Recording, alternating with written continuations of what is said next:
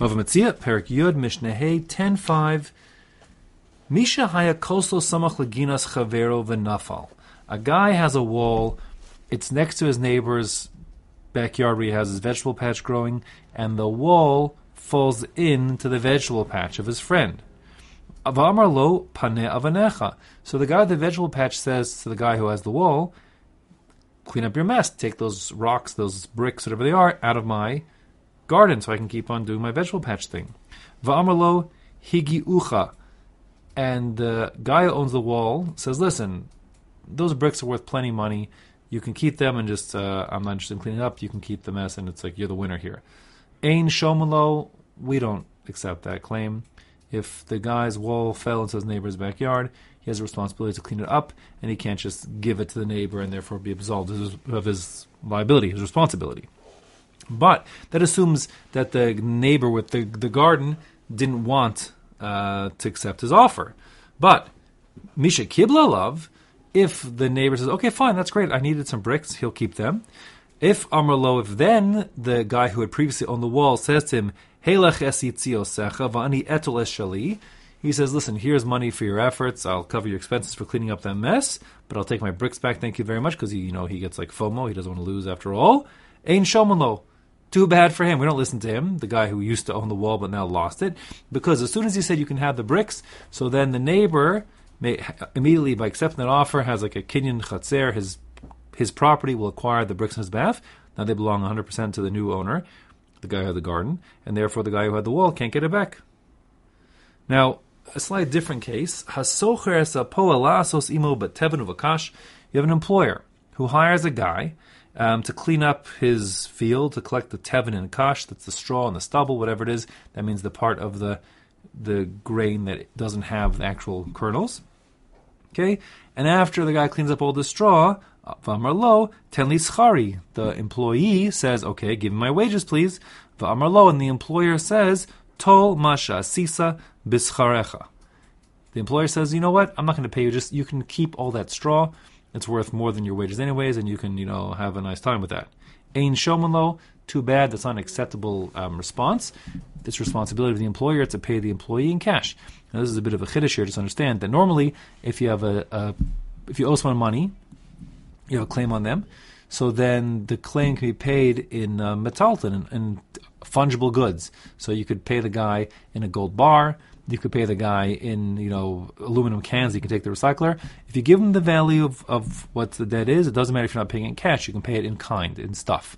However, that's not the case when it comes to a person's wages. An employee can expect and demand that he gets paid not in kind, not in stuff. He wants to get cash proper. So that's happening here. The employer tried to say, just take the value of your wages in straw. The employee can say, no, I don't accept that, and the employer has to pay him in cash. Now, uh, Misha Kiblalav, if the employee accepts upon himself, okay, you know what, I'll accept the straw, it's worth more than the cash anyways. So then, v'amarlo helech scharcha va'ani etel es shali. Now the employer realizes he made a bad trade, so he says, you know what, forget it, give me back my straw, and, you know, I'll give you the cash. In Shomalo, too bad for him, it's too late.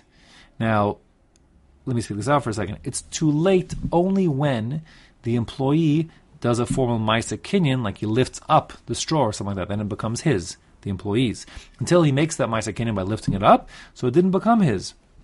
And therefore, the employer indeed could um, renege and, and, and go back to paying him cash for his wages.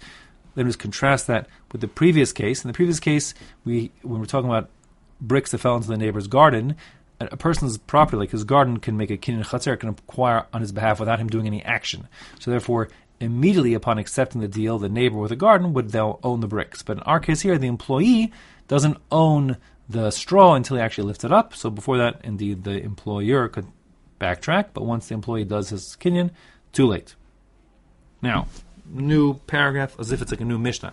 We want to discuss a person uh, making use of the Rishus Harabim, the public domain. So you think it was like you know some you know dirt road that's like a, between the village, which everyone has a right to pass on, and you know people want to make use of it for their own personal use because you know they didn't have space necessarily. So one of the things, and the first thing we're going to discuss here in the Mishnah is one of the things they used to do is people who had livestock would have an excess amount of fertilizer. They basically give the manure that came from the livestock to other farmers to use as fertilizer. So that exchange would happen by like the person who had all the livestock would bring the manure out to the the dirt road, you know, the the Rishus Harab, and then the guy who wanted fertilizer would take it from there. So that's making use of the Rishus Harab because they're moving this manure through it.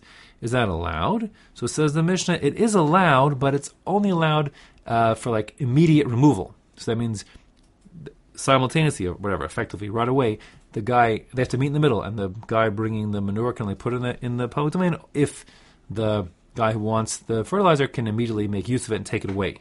That's the Mishnah says here, although the words are a little hard to understand. It says a moti zevel shusarab. If one is transferring his manure into the public domain for collection by someone who needs fertilizer, hamoti moti v'hamazabel mazabel. So th- those words literally mean the one who takes out takes out, and the one who's fertilizing fertilizes. What that idiom means is it has to happen, you know, back to back promptly. You can't just leave the manure out there for a while and take up space and cause a car accident or something like that. No, you can bring it out there, um, but it immediately has to be removed on the spot. Um, let me make something clear. This is telling you that you're allowed to make use of the Rishus Harabim. Uh, however, if something would happen, like in other words, if someone's right then someone's cow goes walking by and slips on the manure and gets injured, so of course whoever is the current owner of the manure meaning the original owner, if it has been acquired yet by the new guy, or the new guy wants to p- possession of it. So then, the, now the current bialim, the current owner of the manure, would be responsible for damages. So the, you have to differentiate between having a right to use the public domain, which they have, and being responsible for damage that you cause, which they also have. They have both right and responsibility. Okay.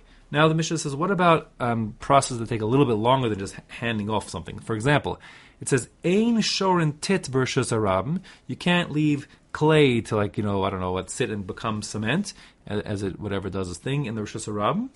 Um, the ain lovin levanim, you can't leave bricks out there to become bricks because it takes a lot of time and you're sucking up the Rosh and you have no right to do so, so that's not allowed.